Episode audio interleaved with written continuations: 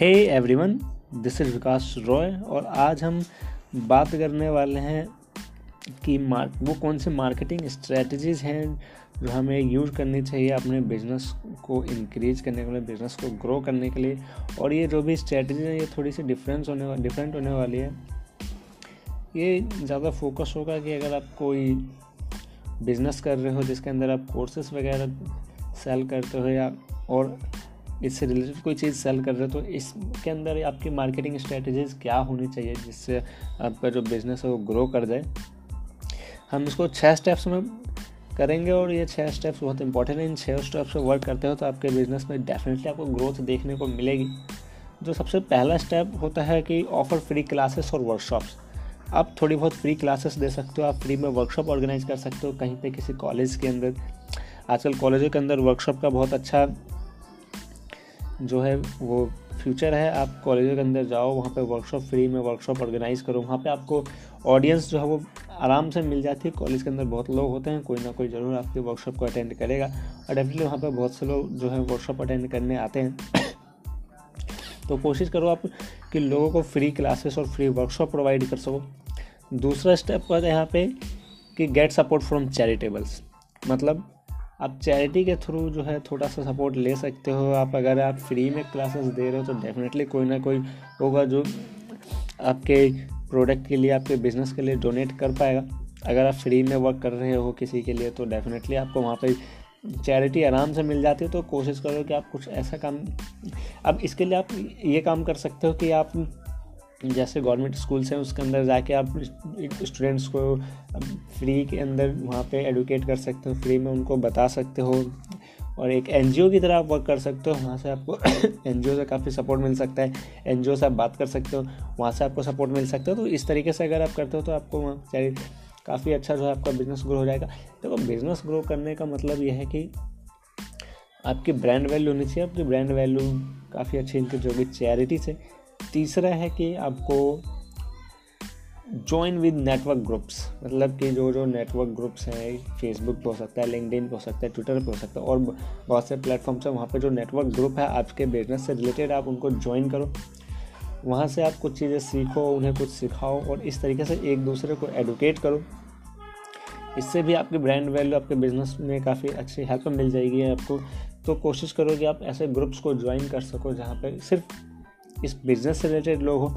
ऐसा नहीं कहीं कहीं हम मोस्ट ऑफ़ जोक्स वाले ग्रुप ज्वाइन करते हैं या फिर अदर अलग अलग चीज़ों के ग्रुप ज्वाइन करते हैं। इससे अच्छा है कि आप अपने बिज़नेस से रिलेटेड उन ग्रुप्स को ज्वाइन करो, वहाँ पे आपको चीज़ें सीखने को भी मिल जाएँगी। आप लोगों को सिखा भी पाओगे वहाँ से आपको एक चीज़ और फ़ायदा होता है कि आपको वहाँ से जो एम्प्लॉय है वो हायर करने में भी हेल्प मिलती है, क्योंकि आप वहाँ रेगुलर टच में होते हैं, उनका तो आपको पता रहता है कि कौन सा जो बंदा है वो किस तरीके से वर्क करता है और उसे क्या रिक्वायरमेंट है, वो अपने वर्क को कैसे करता है, कितना ही टाइम तक वर्क करता है, कितना पैशनेट हो उस वर्क के रिलेटेड तो आप अगर ऐसे ग्रुप ज्वाइन करते हो तो आप अपने एम्प्लॉय के लिए भी आपको हेल्प मिल जाएगी। फोर्थ है एक्सपेंड सोशल मीडिया आपको अपने सोशल मीडिया हैंडल्स को इंक्रीज़ करना होगा। अगर आपका कोई बिज़नेस है तो उसका सोशल मीडिया ज़रूर होना चाहिए।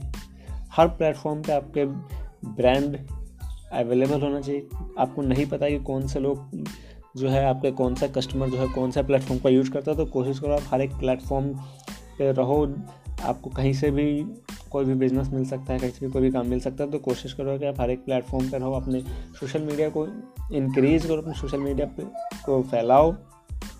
तो फोर्थ स्टेप फिफ्थ स्टेप आता है कि अपना ब्लॉग क्रिएट करो या पॉडकास्ट बनाओ। देखो व्लॉग क्रिएट और पॉडकास्ट करना बहुत इंपॉर्टेंट है। इससे जो है ऑडियंस जो है आपके साथ ईजिली कनेक्ट हो पाती है। उनको पता चल पाता है कि आप कितने, किस तरीके से आपका वर्क चल रहा है। पूरा आप कितना वर्क करते हो, आप क्या क्या सर्विसेज़ प्रोवाइड करते हो।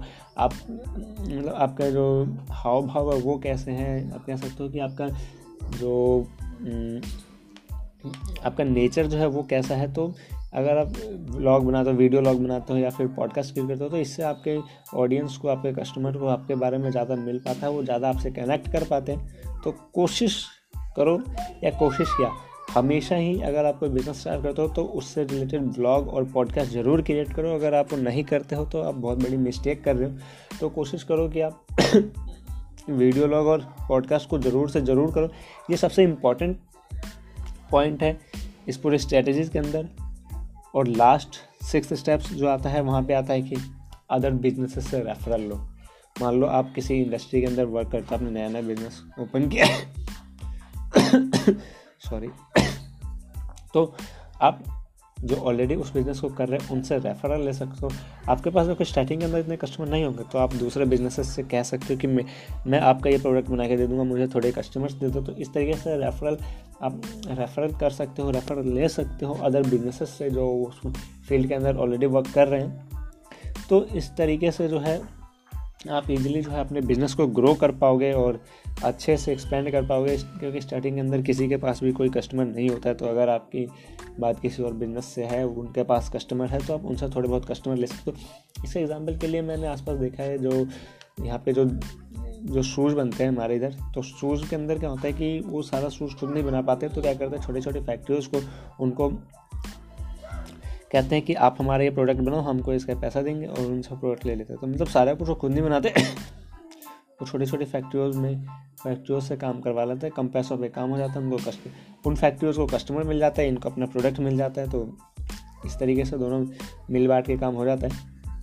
तो यही थे कुछ छः स्टेप्स जिनको फॉलो करते हो आप तो ईजिली जो है आपके बिज़नेस के अंदर काफ़ी अच्छी ग्रोथ देखने को मिलेगी। मैं एक बार गो थ्रू कर देता हूँ सारे स्टेप्स से। पहला स्टेप है ऑफ़र फ्री क्लासेस और वर्कशॉप दूसरा स्टेप है कि गेट सपोर्ट फ्रॉम चैरिटेबल्स तीसरा स्टेप है ज्वाइन विद नेटवर्क ग्रुप्स आपको नेटवर्क ग्रुप्स ज्वाइन करने हैं। चौथा एक्सपेंड है सोशल मीडिया को स्पेंड करो। पांचवा जो है वो ब्लॉग और पॉडकास्ट क्रिएट करो। और जो सिक्स है लास्ट स्टेप वो है कि अब दूसरे बिजनेसेस से रेफरल लो। वहाँ से कस्टमर लो वहाँ से अपने प्रोडक्ट्स को बनाने के लिए कस्टमर मिल जाएँगे, आपको ऑडियंस मिल जाएगी। तो इस तरीके से आपको करना है। दैट्स इट आज के पॉडकास्ट के लिए इतना ही। आई होप आपको ये अच्छा लगा होगा और आपको कुछ समझ आया होगा। Thanks for listening me this is Vikas Roy goodbye